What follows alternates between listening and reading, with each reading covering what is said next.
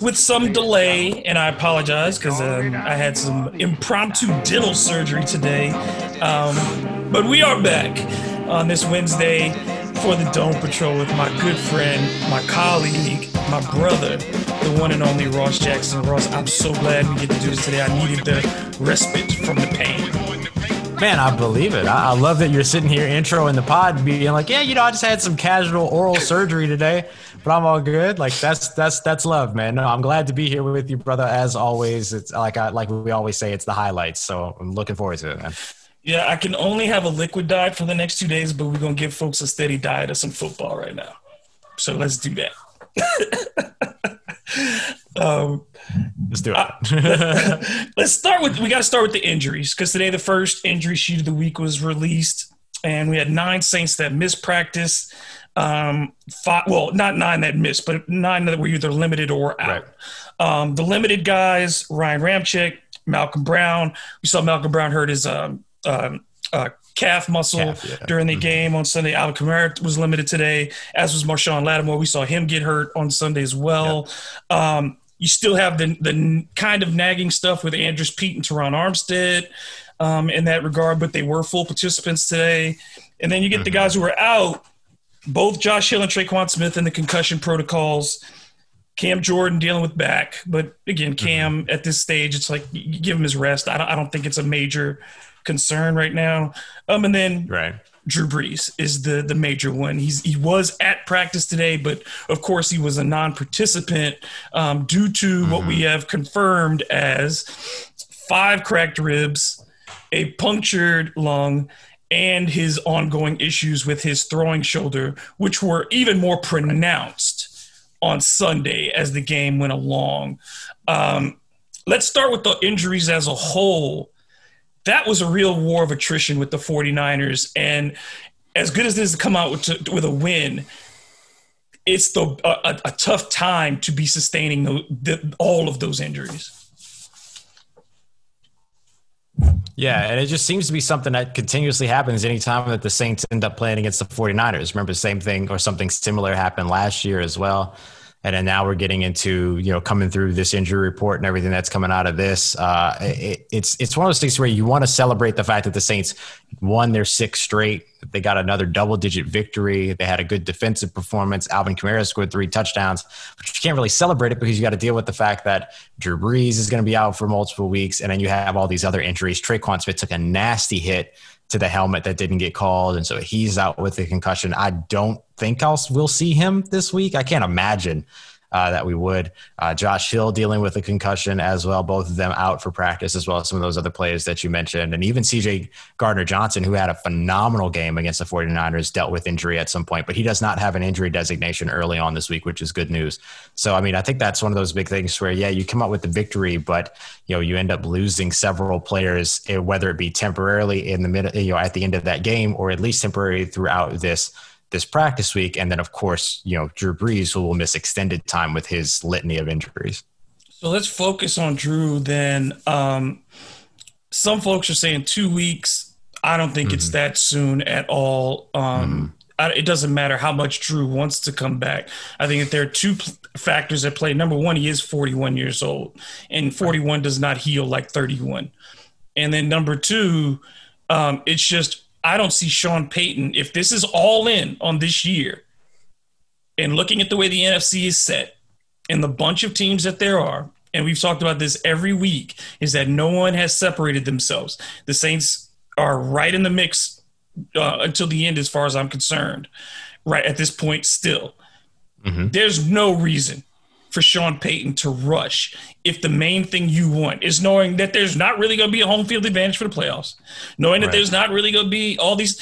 You need Drew Brees ready for week 15, 16, so he can get a couple games in and be ready to play in the playoffs. It's yeah. not a rush to get him back now. Yeah, my my inclination is to say that he'll be back. Like pure speculation, of course, but my expectation is that he'll be back week 16 against the Vikings. That's sort of what I'm thinking about. Two to three weeks has been the optimistic timeline, but we have to consider that it's not just about the collapse lung reinflating essentially which takes about one to two weeks to get to get through that the the cracked ribs the fractured ribs the only thing that you can do with that is wait the only option that you have with that is time and, and to let that happen over time. So he has to let that happen. And then there's the question of effectiveness after that. Uh, what's the status of re-injury? What's the degree of re-injury? What's the how effective can he be? Is there still soreness? Can he throw the ball? I mean, having cracked ribs on both sides makes it having cracked ribs on one side makes it incredibly hard to throw a football. But when you talk about torque, when you talk about core, when you talk about the where the power from these passes comes from, sometimes you see a lot of that happening in his midsection, particularly with those dump off passes and things like that. And so we saw, you know, the one pass that sailed on him that he threw to um, Jared Cook up the seam that ended up coming out on the opposite side of him. Those are the types of issues that you'll see if that pain is not resolved and if that discomfort is not resolved he mentioned that it's not really a degree of pain for him. It's just that simply he didn't feel like he could be effective with what his range of motion and what his body was allowing him to do. That's something that can last longer than the actual healing process itself. So that's one of the reasons why I look at maybe the game against Minnesota being the game that he returns to. I personally don't want to see him come back for his first game against the Kansas City Chiefs. I'm okay. I'm good. That's a game that doesn't matter. It's an AFC opponent. It's a non-conference opponent. It's a non-divisional opponent. And again, you have to be the number one seed in order to get a bye week, which I'm sure the Saints would love to have, especially with the way that that injuries are piling up here. But right now, you have an injury that you have to be focused on. To where if you want to make any kind of a deep run in the playoffs, you're going to want and you're going to need Drew Brees at that point, and certainly Sean Payton wants to be able to protect him as much as he can up until that point, to where they absolutely have to get him involved. That's why I look at that sort of being a target as opposed to this kind of wild two week timeline that some folks are putting on it. And part of it too is that Drew is such a is such a quarterback who needs his fundamentals in place he needs right. his his form, all of his because of his height, because of his lack of arm strength. All of those things mm-hmm. have to be working in concert. And if one of those yeah. things falls off and his mechanics are are deviated, and like you said on on that throw to Jared Cook in particular, and even on the fact that he was throwing to the very short spots. Um, and and you know we've always mm-hmm. noticed Drew doing the arm thing uh, for the last few seasons. It's a lot of that yeah. shaking it loose but he could never get it loose. I mean, it just it wasn't getting loose on Sunday. Right. And and I think that if you bring him back and his mechanics are not repeatable from down to down, if he starts mm-hmm. forcing and using his body in ways that he's not used to, then I think you just exacerbate the problem. And and that's not what they're here for. I mean, like we talked, Peyton Manning played eight games the year that, that, that last year that the Broncos won the Super Bowl. And the way the Saints defense is coming on and the opponents that they have over the next month, I don't see any. It just it just makes no sense to me to try to be in a hurry here. Yeah, there's no reason to rush him back. And you have two quarterbacks, whichever one you decide that you're more comfortable with as an organization, the New Orleans Saints. You've got two quarterbacks that can execute this offense. They don't have to go out there and play hero ball. They don't have to go out there and push the ball down the field. They can go out there and run the exact same offense or some semblance of the offense that you already know works and one that minimizes mistakes. And if you can focus on minimizing mistakes, it's not just, you know, it's not that easy. But if you can get them to that place to where they're just focused on not making mistakes and they can manage the game sort of like what Teddy did, and being those game managers, that you can still put yourself in positions because of the way this defense has come on, because of the way that special teams has been such a decision uh, or such a difference maker for you so far this season. You could put this team in a situation to where without Drew Brees, they can still carry themselves into the playoffs and then worry about getting Drew Brees either just a couple of games before that or at that point, and then you can get back to what you're accustomed to seeing from this team. I do think that you're going to see more deep shots that are going to be taken. The deep shots are already there; they're built into the offense mm-hmm. already. Brees just doesn't, you know, there's a timing eh, that has to be absolutely precise in order for him to be willing to take those shots. And if that timing's not there, then he's moving on to his next read or he's moving on to his dump off. And so I think that maybe with Jameis Winston being somebody that on average holds the ball about two tenths of a second longer than Drew Brees. That doesn't sound like a lot, but if you break it down by a per throw, uh, you, you break it down per throw, then you end up with some of those passes where he does hold onto the ball much longer than others. I think that maybe you start to see some of those those opportunities, those shots get taken down the field. But I still think that the core assignment on this offense is going to be to distribute all across the all across the playmakers that they have available to them. Uh, the thing about Jameis's release time too of his career is he's been asked to throw a lot of deeper developing routes. Um, and with the line that he had in Tampa that we still see is not a great offensive line. Um, when you're asked to throw those deep routes, you got to hold the ball a little bit longer. So Jameis is slower than Brees, and we know that, and most people are slower than Brees, but his times last year were still faster than Teddy's times. And again, throughout his career, he's been asked to throw those deeper routes, which do extend that. I think if Jameis has mm-hmm. the options, again, with Alvin Kamara, with the tight ends, with the receivers who can go both underneath and deep, he has more options in his routes than I think that he's had before in Tampa. And I don't expect that release time to, to be as, uh, there will be lags I mean, that's just going to be right. going to be looking. He's going to do what he does. You, you're still trying to break some habits. He's going to look for that big play at times, and part of that is going to be corralling that natural sense to look for the big play.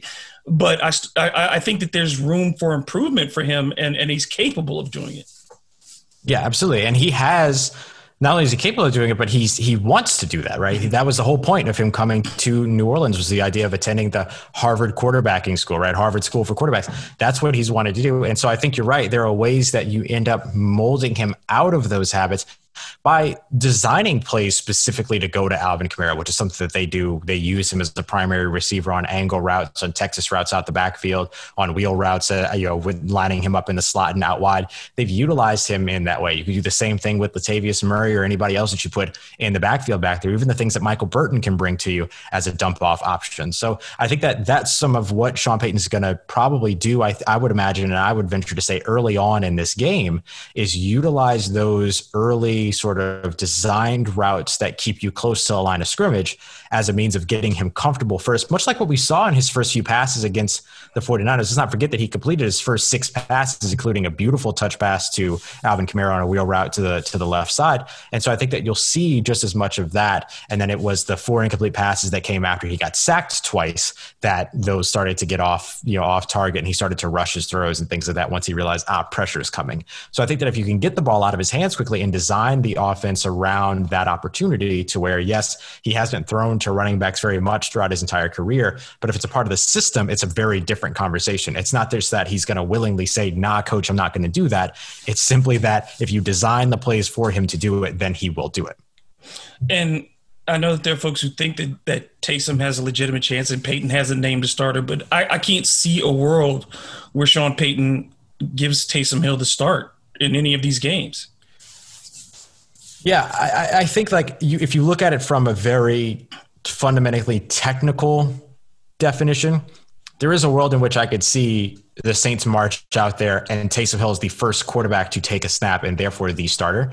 And that could be Sean Payton's way of introducing a wrinkle immediately mm-hmm. in this mm-hmm. game because everybody expects it to be Jameis Winston out there. But then you'd still see Jameis Winston get the bulk of the snaps and being the quarterback for that day, if that makes sense.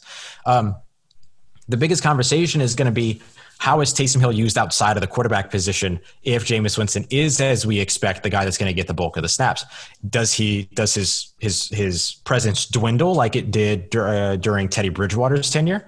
Where he went from 15 and 21 total snaps on offense the first two games of that season to 4, 6, 15, and 11 and 13 over those five games before returning back to that 15 through 21 type stature or, or, or, count throughout the rest of the season? Do we see that diminish because they need to keep Taysom Hill healthy in case they need the backups backup at that point? Or because of some of these injuries that we've talked about already too, Tre'Quan Smith, uh, Josh Hill, these guys that play big roles in the run game, could that actually end up send sending uh, Taysom Hill into a little bit more of a role in the offense? There's also the argument that you want to surround Jameis Winston with as many possible weapons as you can, and Taysom Hill is certainly one of those weapons. They have other options at the blocking tight end. They could elevate Garrett Griffin again, uh, Juwan Johnson, Marquez Callaway. Those guys can essentially serve the role as the blocking wide receiver if they want that in the run game. So there's still some options there if they decide that they want to keep Taysom Hill sort of corralled a bit so they can keep him healthy in case they need him in an emergency situation. And the one thing with both of them that they've got to work on this week is their ball security. I mean, we've seen Taysom mm-hmm. either fumble or almost fumble in a number of games this season. Jameis had some instances where he either fumbled or almost threw some picks um, mm-hmm. on Sunday as well. A couple of questionable throws. Again, you kind of excuse those because he hadn't, he hadn't played. He didn't get the reps. But at the same time, during this this stretch, the Saints cannot afford to turn over the ball because they don't have the security of knowing that Drew Brees can put together a two minute drive and give you six. You you don't know what these guys are going to give you yet, and so yeah, the the turnover issue becomes huge now for the Saints. Yeah, absolutely. I mean, we've seen Taysom Hill's fumbled four times now so far this season. He's lost two. That's unusual for him uh, in terms of what we've seen from him over the first two seasons or first three seasons, or I guess I'll say the first two seasons that he was really involved in the offense. Um, Jameis threw that very turnover worthy pass to Jimmie, uh, to Jimmie uh, Ward, who dropped that, who ended up dropping it. And, you know, he got away kind of scot free there, but that was a dangerous throw when he had actually Emmanuel Sanders wide open in the flat to his left and just not looking in that direction there. But again, that was was a play that Michael Thomas was probably the first read, while Emmanuel Sanders was the dump off or the check down option, as opposed to those short routes being the primary read, which he'll you know be able to find if you can design those plays for him. So I think that that's something that absolutely that they have to make sure that they do clean up. I think that this team looks very different, no matter what, mm-hmm. with either one of these guys there, and that could mean for better or for worse, right? Because you have an air yards quarterback and Jameis Winston, somebody that has averaged at least 10 intended air yards over the last, you know, since 2016 every season. And then Drew Brees, who's only averaged over seven once since 2016, and that was in 2016. Other years since then, he's been, you know, at or at least very near the very bottom of the NFL. Now we know that air yards don't translate into wins, obviously, as Drew Brees and the Saints had the most most wins from 2017 to 2019. But it is something that makes the defense look different. It is something that has an effect. And it could mean bigger shots and bigger opportunities, but it could also mean turnovers. And I think that that high variance is something that analytically you're willing to deal with because the big plays that score touchdowns score you points. The interceptions are maybe points, right? right. At the at the you know with the exception Depending of where they six. happen on the field, yeah. Yeah, exactly. And so analytically you'll take the high variance especially when you have a defense that's performing. But if that defense isn't performing because they're going to be going up against talented wide receivers and a talented offense in Atlanta, an offense that has been at the top or near the top of EPA per play since Raheem Morris took over as the interim head coach. Surprise, surprise, Dan Quinn was indeed the issue there. Uh, we're all so shocked, I know. Uh, but that's something to consider, right? Like if that defense isn't performing, then obviously you want to keep the ball in the offense's hands. So we have to see which of these defenses shows up. Have they turned a corner? At this point with two very good performances over the last two weeks? Or are we going to see a little bit of an up and down type of situation? Generally, with Dennis Allen, we see them turn a corner. Hopefully, that's what we've seen so far this season. But obviously, that plays a big factor into how much risk you're willing to take and just how much of the range you're willing to hand over to either one of these quarterbacks.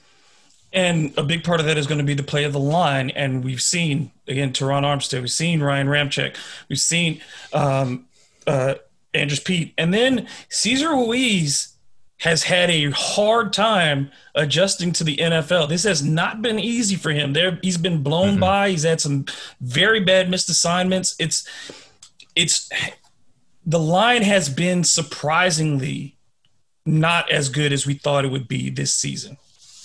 Yeah, no, that's absolutely right. And, you know, it's unfortunate for Cesar Ruiz because it's a byproduct of something he doesn't have any control over. You know what I mean? It was an abbreviated offseason of which he missed half of it. Half of the time that he was available, he was learning the center position and then now he's having to play at the right guard position. So not only is he playing outside of a position that he never played, he's also playing outside of one that he hardly practiced to play. And now he's having to learn on the fly, which is incredibly hard, especially when you have a run like the run that he's in the midst of right now, where he's going up against very talented interior defensive lineman with another one in Grady Jarrett on the way up against the Atlanta Falcons. So it's not the most advantageous situation for him to be in, but at the same time, you expect to see you know, coaching helped make up for that, or you expect to see you know him turn that corner eventually. And so the question is, is he going to be able to do that, or have we seen the extent of what Cesar Ruiz is going to be for his rookie year? And if that's the case, is it better to just lean over to or swap over to Nick Easton? The issue with that is that you just had Andrus Peat undergo an injury last week. He was at practice and fine, no injury designation but still it's something you have to be aware of. So do, can you afford to have Nick Easton there and then know that Andrus Peat could get hurt, then you have to move Nick Easton to a new position and then plug Cesar Ruiz in where he was already struggling. And then does that create more issues for you because you're making Cesar Ruiz, excuse me, Nick Easton play multiple positions in the same game? So there's so many different questions to ask about how it is that you can increase the longevity of that offensive line based upon their depth, which has been very good, but you have to be careful about what you're asking these guys to do in one game. And part of that is going to be reestablishing the run, which they weren't really able to do against right. San Francisco. and you're going to have to do that for Jameis and take that pressure off of him early.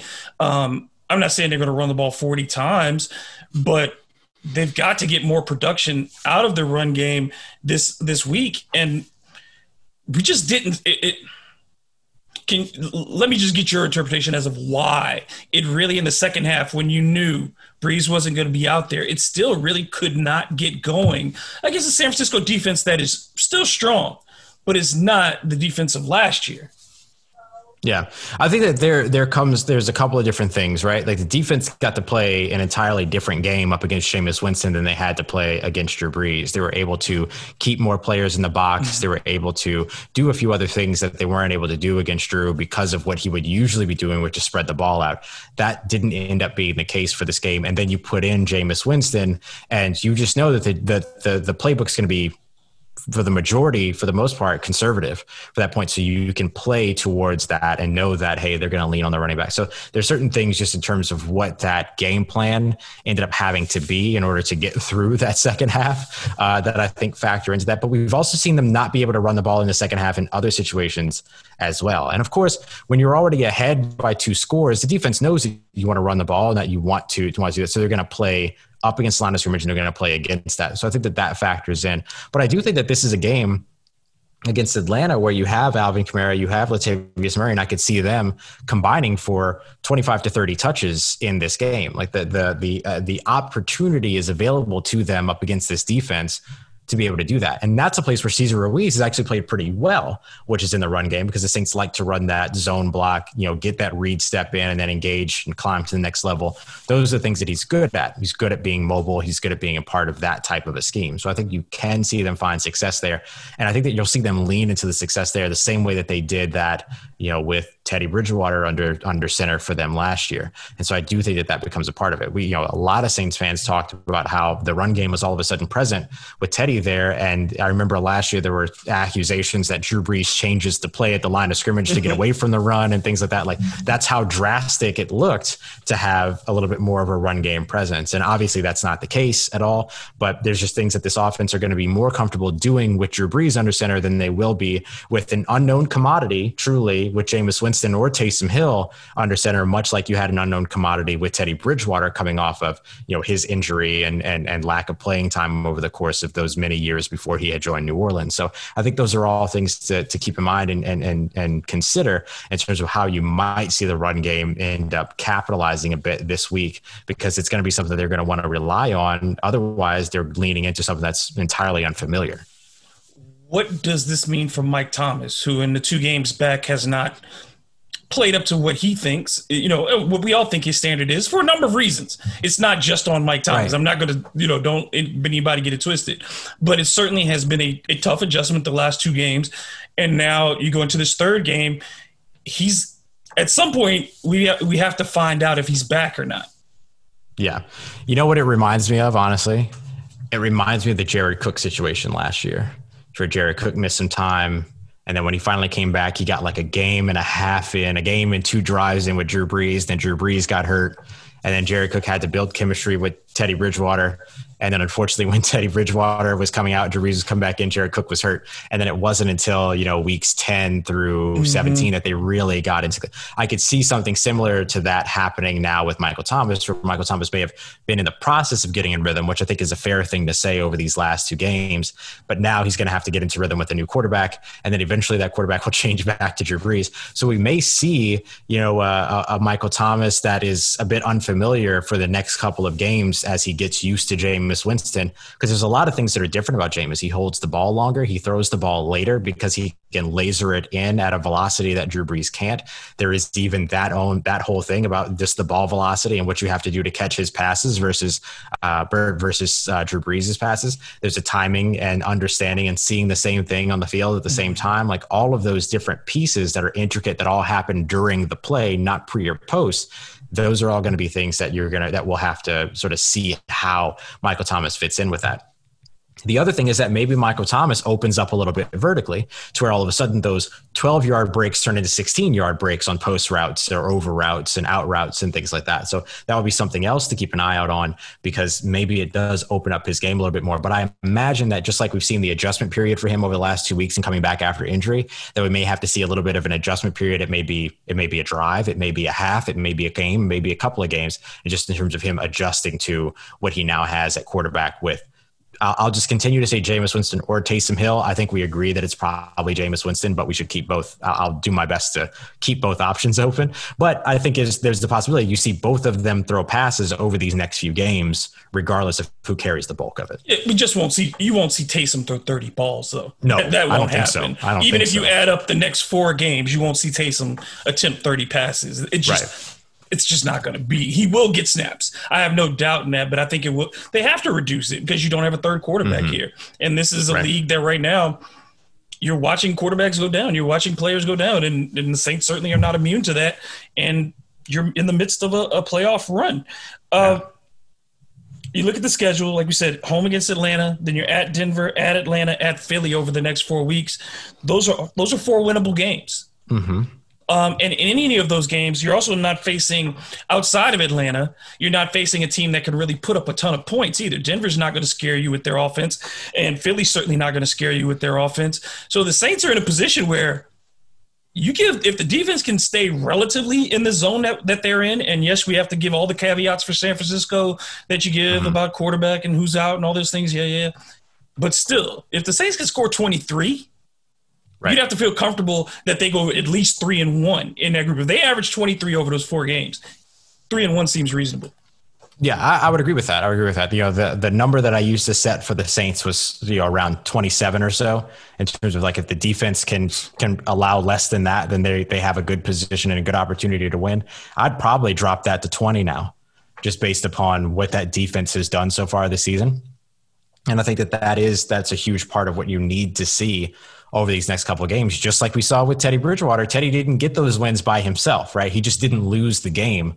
Maybe with the exception of that Tampa Bay game where he had just an incredible game for, you know, at, to, to his standard up against Tampa Bay and that defense. But I think when you look at the way that this defense is performing, really what you need is for Jameis Winston, Taysom Hill, the Saints offense to not lose the game because the defense will looks like right now give you what it needs to give you. Again, they're still going up against a very talented Atlanta Falcons offense, an offensive line that's improving, uh, communication between receiver and, uh, and, and quarterback that's improving, uh, game plan and, and play calling that's improving. Raheem Morris has improved this team, or or you can simply say that the absence of Dan Quinn has improved this team, whichever way you want to look at it. But I, I do think that those are all that's all part of the consideration in terms of what the Saints will need to do on the offensive side because they still need to put up points.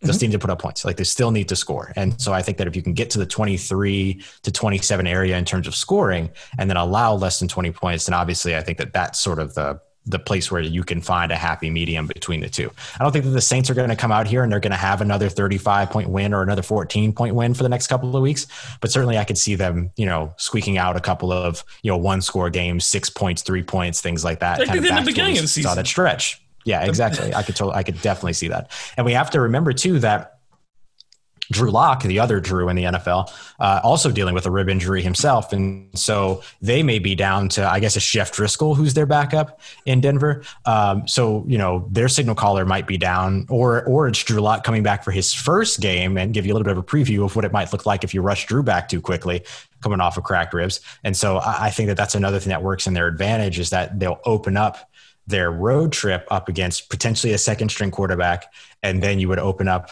that second part of it with the another familiar opponent going to uh, Atlanta, and then you have a pretty what looks like at this point pretty winnable matchup up against the Philadelphia Eagles that are, I guess, first place in their division, but at three five and one. Uh, at yeah. three five and one. You know what i like, mean? Like are they really though? Yeah like that's that's whoever doesn't like you you're, you're just going to ass stumble back into the NF, nfc east nobody's going to win it. Right. It's, nobody's going to. It's just like who didn't no. lose it. Exactly right. Exactly right. Yeah. Who lost one less game? and and then when I look at this uh, uh, um, defensively, and we talk about quietly, the Saints have, are the in scoring where we where we started from the season where they were giving up so many points per game. Now they've allowed the third most, only the third most points. I mean, uh, third fewest points, excuse me, in the NFC. Mm-hmm. They've improved That's so much, and they've eliminated the penalties, and you've seen the aggression right. step up. Demario Davis, CJ Gardner Johnson, who we talk about every week, but again was a tone setter on Sunday. Um, they were just mm-hmm. a more physical defensive team than they had been, and you're seeing it pick up week to week over these last three. Yeah, and that all comes down to execution, comfort, and confidence, right? You can be more aggressive if you're doing exactly what you know you're supposed to be doing, right? If you're stuck and you're hesitating or you're asking questions or anything like that, it's because you don't have the ability to execute or it limits your ability to execute. So once everything sort of started to click and clear up in terms of how this defense should work together, where their eyes should be, where they should be paying attention, what their assignment is, once they got confident in that, you can see them now being a lot more aggressive. Kwon Alexander – you know, came in for New Orleans and played really a hell of a game. His first game, he wasn't phenomenal. Don't get me wrong. He had ups and downs. He had good moments, bad moments, missed tackles, good coverage plays, bad coverage plays. Did a little bit of everything, but you saw the you saw a difference just in terms of responsibility for mm-hmm. Kwon Alexander as opposed to Alex Anzalone. You saw Kwon Alexander getting in the backfield, making big plays in the run game. Just that ability to read, react, read and react so quickly, and just make his mind up and say, "That's where I'm going." You saw that from C.J. Gardner-Johnson, David Onyemata, and Demario Davis as well. Those are all things that those four guys did very, very well in this game. That all comes from confidence and just edification in terms of this is what I'm supposed to be doing at this moment on this field, and here's how it affects everybody else. And I think that when you see, I think you'll see Kwon Alexander start to take on more responsibilities, be more present as a blitzer, play closer to the line of scrimmage, as well as his opportunities in coverage, which is just going to take some responsibilities away from Demario Davis and allow Demario Davis to continue to be playing close to the line of scrimmage and doing what it was that he excelled in against San Francisco this past week, which is what we've been waiting to see from him so far this season. But because he's had so many responsibilities so far this season, he hasn't been able to make those plays. And now you're starting to see sort of the ripple effect or the domino effect of what happens when one thing goes right and how it affects the rest of the defense. You saw the same thing with secondary and coverage as well as pass rush at multiple times throughout these last two weeks as well and you see the interaction between the defensive players yeah. has changed as well. There is much more talking going on on the yeah. field during and after plays, not only to themselves but to the other team. Mm-hmm. It, they have they seem to have found that swagger that they've played with, um, that edge that they played with last season when we, and that's why mm-hmm. we were so confident coming into this year that the Saints were a potential top five defense. Well, now they're putting themselves right in that position again, and the run defense has continued to maintain itself, particularly against a San Francisco team that you knew their primary objective was to get first downs on the ground. And the Saints snuffed that out really, really quickly. Yeah, they allowed only two yards per carry on 25 carries in that game. They played an outstanding game against the run. Football Outsiders did a great breakdown of them and what they've done so far through 10 weeks here in 2020 has put them in the top 10 since 1999 in run defense DVOA. And in certain metrics, as you continue to adjust them, they're one of four teams to make that list since I think it's the early 2000s. So, I mean, those are different defenses we're talking about. Like, we're talking about the 2000 Ravens that are right. in that conversation. You know what I mean? And the 2016 even Ravens defense that was really good as well. And so, uh, you know, you look at this run defense, and it is more than just the fact that the Saints force you to throw the ball. They force you to throw the ball because they completely eliminate the run game. Now, losing Cam Jordan, if Cam Jordan can't go this week, would be a big part of that. You know, Cam Jordan tends to have really good games up against the Atlanta Falcons. So too does Jameis Winston, by the way, 25 yes. touchdowns and nine interceptions uh, in his career. And I'll, I'll, talk a little bit more about that in a moment. But when you talk about, you know, um, Cam Jordan and the way that he's played up against the Atlanta Falcons, I think that it is a little bit of precaution for him. I mean, you know, he had the adductor surgery over the offseason. He spent time sort of getting in rhythm and everything early on this year, and he's still working on that. But he played a nice game last week. And I think that, you know, if you see him back on the field, he's a huge part of what that run defense is and, and essentially what the identity of the defense is as well. And so even just to that effect, he's he's incredibly important to this team. And I think that establishing that you cannot run the ball against that team is another huge part of their identity because they'll force you to be one dimensional. The you know the Falcons have been made one dimensional several times this season. You've seen how it affects them. They can put points on the board, but they have a lot of trouble hanging in games because they can't hold on to the ball. Mm-hmm you know, you have to complete a pass down the field. You know, they get forced into third and long situations consistently, and that makes that third down. That makes those third downs hard to convert. And the Saints have been very good so far in third down defense so far this season, and they've been improving over the last few weeks in red zone defense, which is one of the reasons why you saw the yardage count along with the penalties, the yardage count so low in terms of what the Saints defense was allowing, but the points so high because of how often they were giving up scores in the red zone. Now you start to see a little bit more of the complementary side of both of those statistics working against one another in the frame of the game or the element of the game on defense for them. And I think also them setting a tone week to week, and this is going on what how many games now? We're over we're over 50 games now, right? Of yeah. not allowing a 100 yard rushes. This is the longest streak of the NFL. Yeah, um, yeah. If you include the uh, if you include the playoffs, yeah. Mm-hmm. So I think what it does for the Saints is it sets a physical tone for this team each and every week that you know, hey, to stop the run, it's a hitting. That is a hitting process. That is a discipline mm-hmm. process, and I think that that mentally brings them in together when even in the past coverage has been suspect knowing that you're still solid in this area, it always gives you something to fall back on confidence wise. And that, hey, we take, yeah. as long as we take this away, we'll figure out the rest of it. We'll recover. We have the guys in the back who will figure this out. But we know they can't do this against us. Yeah. Yeah, and it, that's a great point. And I think there's the mental aspect of it too.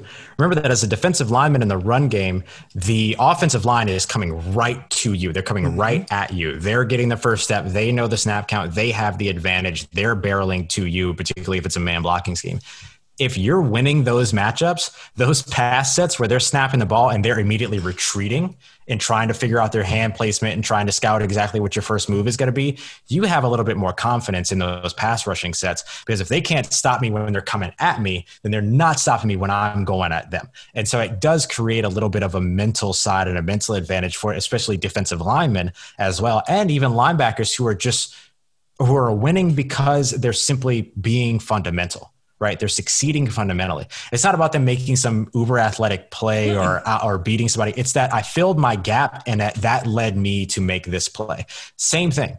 Same thing. If I just follow my assignments, and again, it's the edification, right? It's the confidence that comes with that. If I do exactly what I'm supposed to be doing, because game plan has not been an issue over on the defensive side. I'm sorry, it has not been an issue over on the defensive side. Not as much. There have been some issues, yes, but there are with every team in every game. But for the most part, it's been execution issues, particularly when you talk about the big plays uh, in the passing game. It's been execution issues. And so as long as you're executing and you're you have the confidence that you know exactly what you're supposed to be doing you don't make those same mental mistakes that's where the saints defense has been these last couple of games they'll need it again this week but they have the advantage of this being a familiar opponent again as well part of that familiarity too is Calvin Ridley's coming back. He's going to be healthy for this game, most likely. Mm-hmm. Um, and he had been phenomenal this season before he got injured. Um, we know what they have offensively. Uh, we know Matt Ryan can put up points. This this one is the challenge because like you're coming off of the two offenses that they've faced the last couple of weeks and they've gotten to play some rookie quarterbacks they've gotten to play some uh, you know some easier teams maybe in, in this last few this is going to be a test not only because of the rivalry but because atlanta has so many different ways to put pressure on even at the tight end position they're able to put a lot of pressure yeah. on uh, uh, defense right now yeah, it's it's kind of a blend of of of the best things about both of the last two teams that they faced. It's a healthy team that has playmakers at every one of those positions, whether it be tight end, running back, wide receiver, quarterback. That was sort of what they faced against Tampa Bay Buccaneers, but didn't have but the Tampa Bay Buccaneers didn't have the offensive scheme ready to go.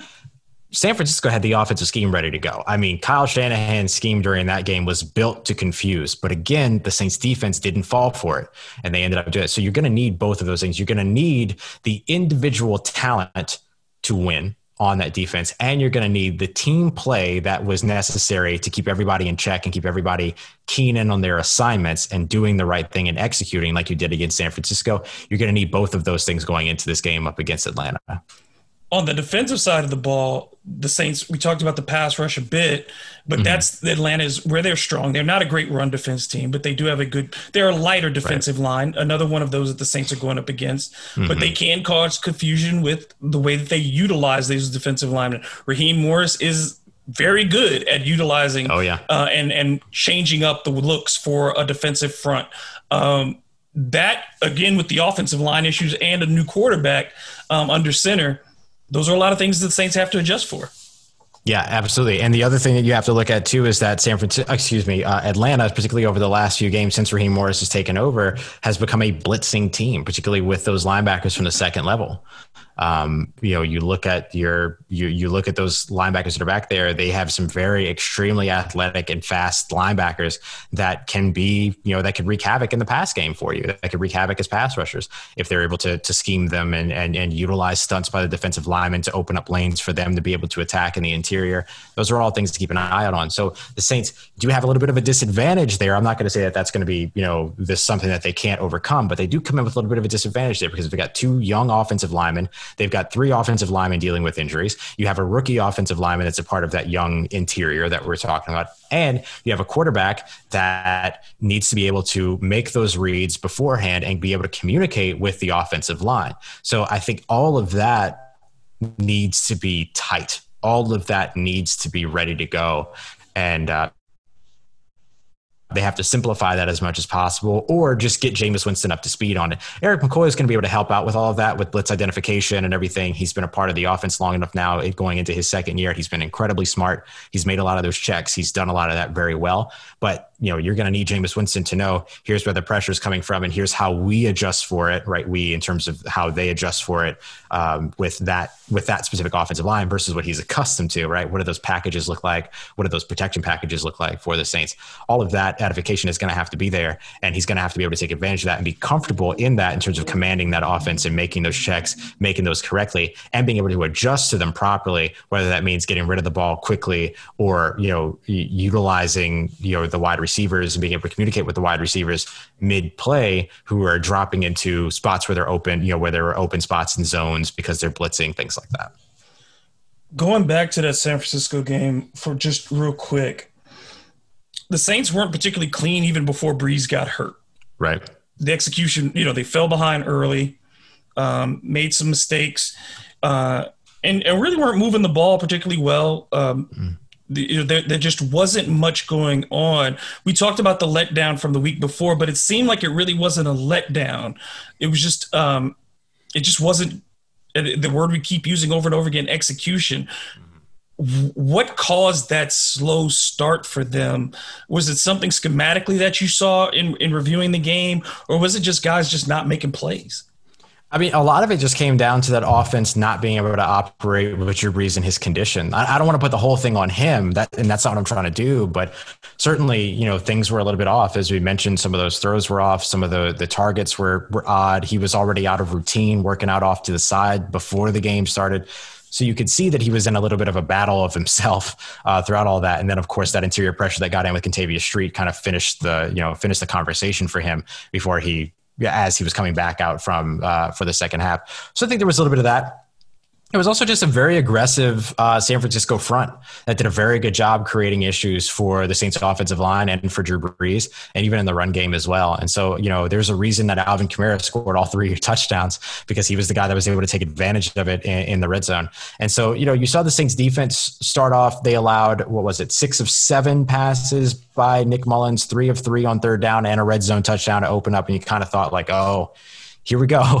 Uh, but then they buttoned up. They buttoned up right after that and actually forced a three and out. But Deonte Harris had the fumble on the kick return that extended that drive. And the Saints did a good job making a stop in the red zone and forcing a field goal there. That was at 14 minutes and 56 seconds left in the second quarter. After that, San Francisco didn't score again until near the end of the fourth quarter. And then the Saints also made a big stop just ahead of the two minute warning with an interception by Patrick Robinson. So I think when you look at the Saints offense early, it was just an offense that couldn't get on rhythm. It was very akin to, I don't know about you, but it felt really familiar to what we saw from Drew Brees in this offense very early in the season, to where things just didn't feel like timing was right, just mm-hmm. didn't feel like spacing was there. So there were a couple of other things that were that were a factor into that. But I do think that you know, there there was something to be said about Drew Brees' ability to play and and sort of uh, efficacy while he was on the field and what that was going to be with him, you know, with him there. I think that they, that caused some of the struggles as well. Again, not to put the entire blame on him, it was everybody affected by different things, but I think that that was something that stood out to me. And I don't think it's blame either. I mean, it, you know, if you're injured and you're limited, these things happen, right. and, and and you just deal with it. I don't think, yeah, it's not like he was playing poorly in respect of bad decision making or things like that. It was just it just wasn't mm-hmm. working, um, and he just physically wasn't able to do what he wanted to do. But that also brings up now is like you see the national media already saying, well, Alvin Kamara's got to do more. He can't do more. He's second in the NFL in, in, catches. He's up there, right. you know, he's he can't do more than what he's doing. Yeah. It's just going to be the how he does what he does um, and how he's utilized is going to be the question. Yeah. And I think that, you know, our, our plan from the very beginning of the season still stands. I think you you you utilize Latavius Murray er, early, uh, excuse me, Latavius Murray early on in drives, early on in downs, and then you get Alvin Kamara involved within the 20s, you know, in, in the red zone. And once you get to the opposite side of the field, and that's where he's been most productive. He's had 11 touchdowns in the season right now only a couple behind Dalvin Cook, who I believe has 13. He's at the top of the NFL right now in scrimmage yards and uh, all purpose yards. And like you mentioned, he's second in the NFL with 67 catches so far this season. He's in the midst of a bunch of wide receivers in that. He's tied with, uh, is it DeAndre Hopkins? I believe he's tied mm-hmm. with. He's tied with another wide receiver up there. Um, it's nuts. It's nuts what we've seen from him so far, and I can't imagine how it is that you ask him to do more. I think you have to ask him to continue doing what he's doing, sure, um, and, and, being somebody that they can rely on and they can utilize in scoring situations, certainly. But it, it's got to be. I think personally, I think the thing that's more effective is spread the ball around. We saw how effective that was against Tampa Bay. Twelve receivers caught passes in that game. And you saw several players run the ball in that game as well, which you don't talk about enough. So I, I, think that spreading the ball around and getting those touches all around the offense is a far more advantageous way to undergo this game. And yes, you do lean on the run game, but it's not just Alvin Kamara. It's Alvin Kamara and Latavius Murray. You, Latavius Murray looked like he was averaging 10 yards per carry last week against San Francisco just because he refuses to fall down the guy. And so it's just one of those things to where, like Latavius Murray, you can kind of knock him off balance pretty easily, but he'll fall forward. You know, mm-hmm. he'll stumble for another six yards.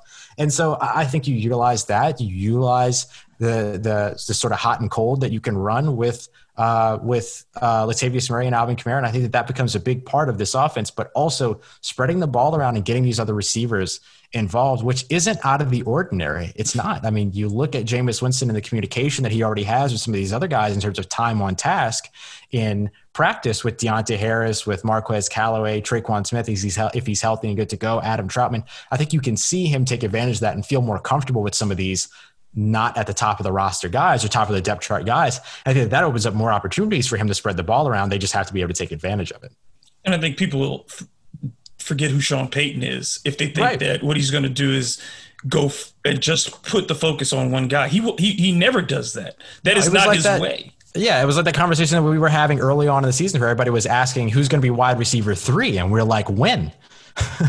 you know, the answer is yes. Everyone will be wide receiver three at some point. And I think too that because you have an expectation of Jameis Winston coming in and relying on the starters in Michael Thomas and Emmanuel Sanders, that just gives Sean Payton all the more flexibility to work other guys into the game plan and yes, they're they are going to be relied upon, particularly in things that are closer to the line of scrimmage. Emmanuel Sanders is somebody that we could see also get a little bit of benefit in terms of his uh, deep route ability, his deep uh, deep pass ability, and deep receiver ability. So we could see a little bit of that as well. But I do think that the Saints spread the ball out, and I think that's the more uh, successful product for them going up into this game.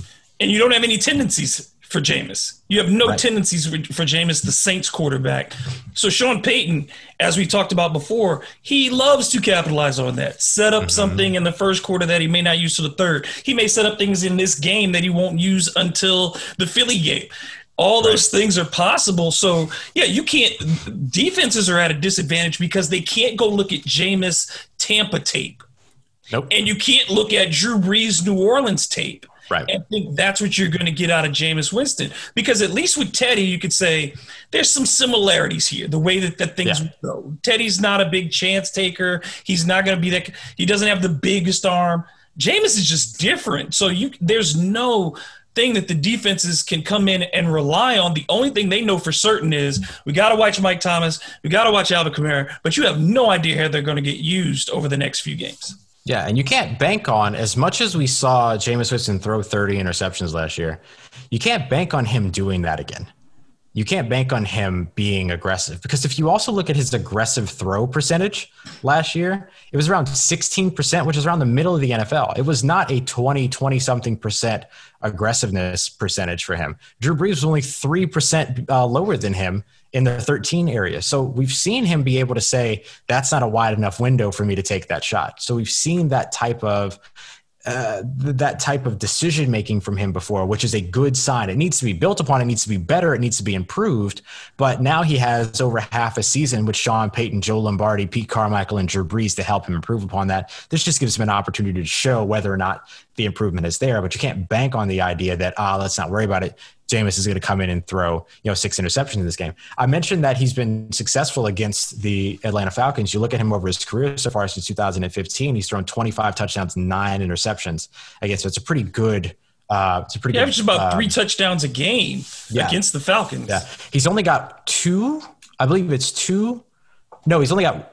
Uh, it's either one or two. I'm sorry, I can't remember, but he's only got one or two non multi touchdown games against the Falcons. He's got several of them with three touchdowns. I think it's three with four, three with three, and then the rest with two, and then a couple with one. He has a completion percentage against the Falcons across the average, it's around 70%. He has a passer rating over 100 against this team. And I think there's only been two times where he hasn't had a passer rating over 100 against uh, the Falcons. So this is a team that he is familiar with, but this team isn't going to be as, as you mentioned, familiar with him in a entirely new system and in a Sean Payton led system at that. Because you can go back to 2011 and you can look at film at what Drew Brees, you know, when he would take deep shots all the time. But then you're nine years behind in all of the innovation that Sean Payton's going to add in here in 2020. So I do think that there are some things in terms of, like you mentioned, tendencies to build, tendencies to break that Sean Payton will be able to take advantage of in this game, which is going to be really interesting to see how quickly it all pays off and if they're able to execute it. That's going to be the biggest thing is can they execute it and can the offensive line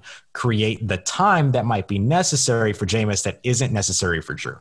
And also, the other thing is, is Jameis is not a runner, but he is a strong young man, uh, a big yep. young man. And if he has to get out of the pocket and take a shot, he can do that. He can extend mm-hmm. a play if need be, which is something that the Saints when you have Taysom in, yes, he is also physical, but you are more inclined to believe that he's going to run. But with with right with Jameis, his primary focus is the pass, but if things break down, he can get you 10 yards running down the field and he can take and give out some punishment too. Yeah, and it'll be interesting to see, especially a guy like Emmanuel Sanders, who's one of the smartest uh, sort of uh, oh, what's the phrase? Uh, but when the play breaks down and he has to work himself open for uh, you know to either get downfield or, or, or come and play up closer to the line of scrimmage, he's one of the best receivers at doing that, and it comes with his veteran savvy. But it'll be interesting to see if instead of him breaking toward the line of scrimmage like he would with Drew or toward the sideline, does he turn upfield instead, and then it opens up a big play in a scramble drill. That's what I was looking mm-hmm. for in those scramble drills because you're talking about a pair of safeties in Atlanta that are a little bit more box safety than they are deep safety. Will they take advantage of that in those scramble drill moments? And can Jameis do just like he did last week? If he can get away can he get his eyes downfield and make a throw? But can he make the smart decision to not throw himself out of pressure, which is what he did last week? And he did that very well. It's where he just took those two sacks, even though it took them forever to bring the guy down. Because as you mentioned, he's big and he's strong. But when you look at him, is he going to try to throw his way out of a sack while, you know, two defenders have hands on him? Or is he just going to take the sack wisely like he did last week and live to fight another down? That's another thing to watch with him.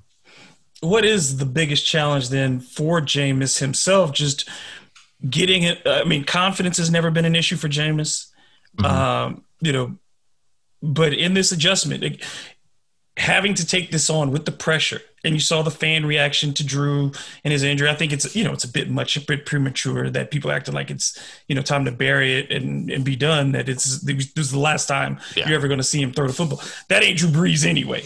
Like no matter no. what, I just don't believe that he would allow that to be his last game. If he had to drag himself onto the no. field and fling it underhand to make his last pass in the right. NFL, he would do that. But it is a, a big thing that uh, in having your teammates, and I think Jameis set that in motion this offseason of having his teammates believe in him, of ingratiating himself yep. as a member of the Saints and not just a quarterback, mm-hmm. but to be a guy that they like and that they will follow. Yep. And I think that is a huge thing that, you know, that was big in moving from Teddy, who was also a guy that everybody liked to having mm-hmm. Jameis in that spot. I think that's that's a luxury that a lot of teams don't have in their backup quarterbacks. Yeah, no, not at all. I mean, the Saints have the best quarterback room situation in the NFL, and they have for the last three years, uh, whether it be Teddy for two and then Jameis for one here. But I, I, think, you know, in addition to the guys who are already there in, in Drew and, and Taysom Hill, of course, but I think that the biggest challenge for Jameis Winston just comes down to being able to manage that pressure because it's not just the pressure of taking over a winning team that was, you know, that was manned by Drew Brees. Obviously, that gives you a lot of pressure. But when it comes to that, this team loves him and this team is going to rally around him. They're going to support. He has a support system like no other, and certainly not like certainly like one that he hasn't experienced before because of the tumultuous situation that he was in in Tampa Bay. It sounds like or situations, but one of the biggest things is just going to be the the pressure and the expectation that he puts on himself because he said, "I'm coming to New Orleans because I want to improve."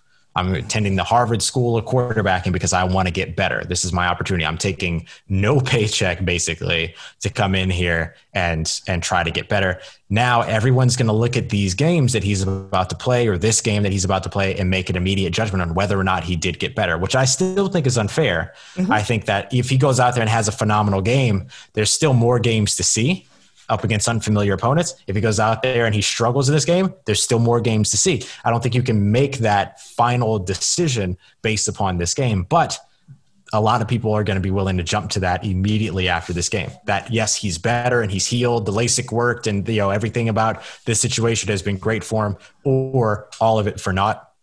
It just kind of depends. But I think that that's a part that he's going to have to work through and how does that pressure translate once he hits adversity? Because there will be a point that he hits adversity in this game whether it be because of an interception whether it be because of a fumble a sack somebody right in his hands almost throwing an interception.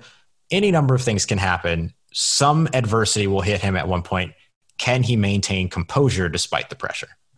It'll be interesting to see what type of tempo Sean Trey Payton tries to set for him yeah, that's what's that is something that I'm really looking forward to is to see the Sean Payton maybe give him a little more of an accelerated pace because Jameis wants you know get his energy going, accelerated, but like you said, give him those scripted throws. Hey, you mm-hmm. know you can make these, but we're gonna move. We're gonna get you in and out really quick so that you don't you know you get establish yourself because Jameis is very much a rhythm kind of guy. He really right you know needs that reaffirm affirmation in his own brain. You, we've seen that since he was in yep. college. That when he's doing something right, he elevates. Like you just, I mean, like you see his mm-hmm. mood. Everything gets better for him, and I think that that's going to be a big part. The last part that I wanted to talk to you before I let you go is Saints currently with the second seed, and I know folks are worried about the seeding, but when you look at the, their main opponents that they're fighting with, Tampa and Green Bay, Tampa over the next three weeks gets the Rams, the Chiefs, and Minnesota. That's not easy. Mm-hmm. And then Green Bay has Minnesota's a better team. Minnesota, yeah, Minnesota's a better team than people are giving credit for right now, though. Too. Yeah, and you take that LA. I mean, the Rams are not. That's not a giveaway for them. And uh, uh, right. again, with Aaron Donald and able that ability to apply pressure on on Tom Brady, you know that team last week that scored forty plus points on Carolina. I'm sorry, that is not. That's not. They aren't thirty eight to three bad, and they aren't forty six to twenty three good. Like, right. You know what I mean? Like neither one yes, of those yeah, yeah. is the actual Tampa Bay Buccaneers. And I don't think that they get that kind of performance back to back against the Rams. They certainly don't get that with Kansas City. Um, and then, right. you know, to close out with Minnesota, like you said, it was not as bad as they have looked at times. Right. Green Bay, though, like it's it's time to kind of let that go because the North yeah. is so bad and the Bears have now mm-hmm. just completely given it up. Stafford yep. being out for the Lions ended it for them. The, and we've seen what's happening in Minnesota. Green Bay's got the Colts, the Bears, and the Eagles. They're gonna, they should win all three of those. So really, yes, for the Saints, should. protect division. If they win the division, they're still likely to be the two seed in mm-hmm. all of this because I think that the, you look at the AFC West, three teams at six and three, they're going to cannibalize each other yeah. the, the, rest of the way. And the NFC East is what it is. So if the Saints right. can, your goal here basically is because you've already lost to Green Bay, Get the two. You're still a full game up on Tampa no matter what because you've beaten them twice. Get the two. Right. Yeah, absolutely. No, I agree with that. And I think that there are some people who talk about no, finish second in the NFC South, but get the number five seed so you could play against the NFC East team. And like, there's some there's some merit in that in terms of yeah, wouldn't that be ideal?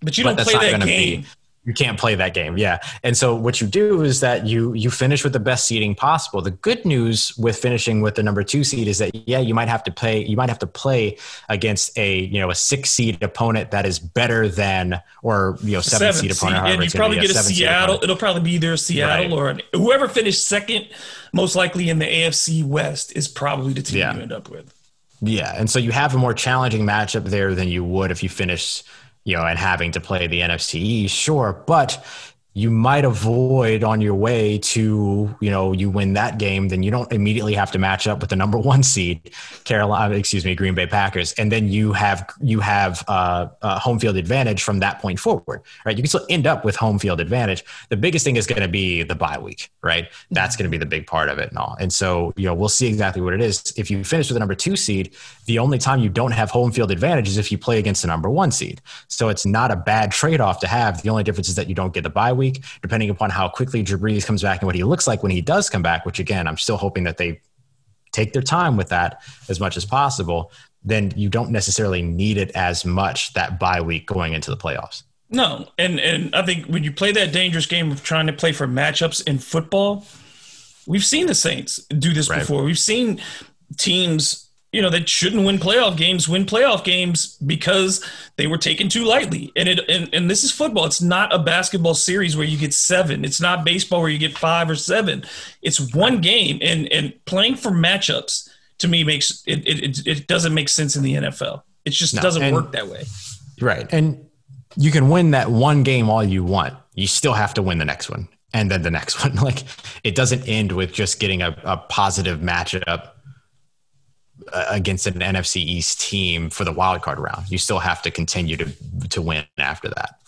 Yeah, and and that's going to be the thing is, no matter what, once you get to the second round, you've either played all of those teams, because most likely the Saints will have played every team that mm-hmm. in this in that and when they get to the group of four, if they get past that first round.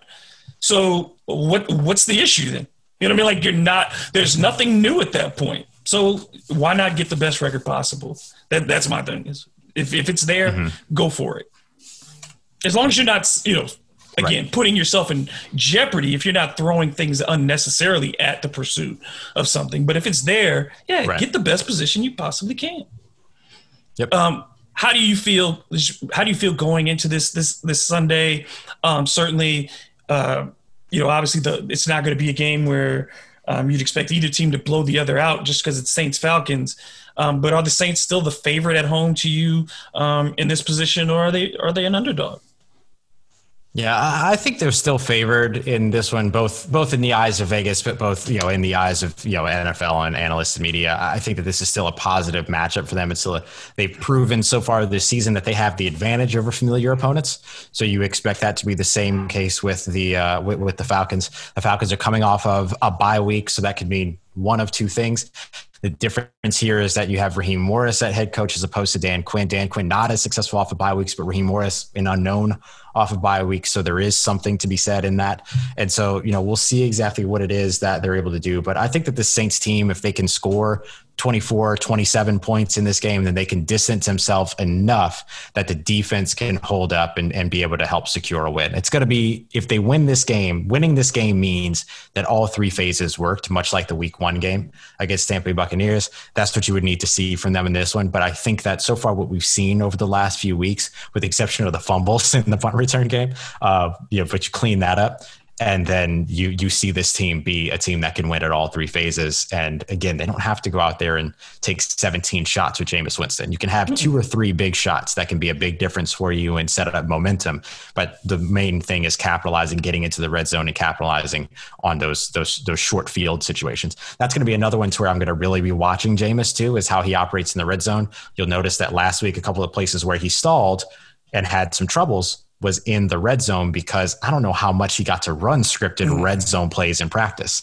I don't know how much he got to do that. And he may have, but I'm not entirely sure that that's the case because Drew Brees is going to run those red zone scripted Drew Brees plays. takes all the snaps. Yeah, I mean, right. Drew Brees going to take the snaps. And so Right. And so I, I'll be interested to see if his play improves in the red zone because historically he's been extremely good in the red zone, very effective in the red zone. But this is a, a team that operates very different. They attack the pylons in the red zone in the passing game as opposed to the back of the end zone, which is what Jameis is accustomed to. Do they continue to do that? Or is that an adjustment that they make for Jameis to try to keep him more comfortable? We'll see.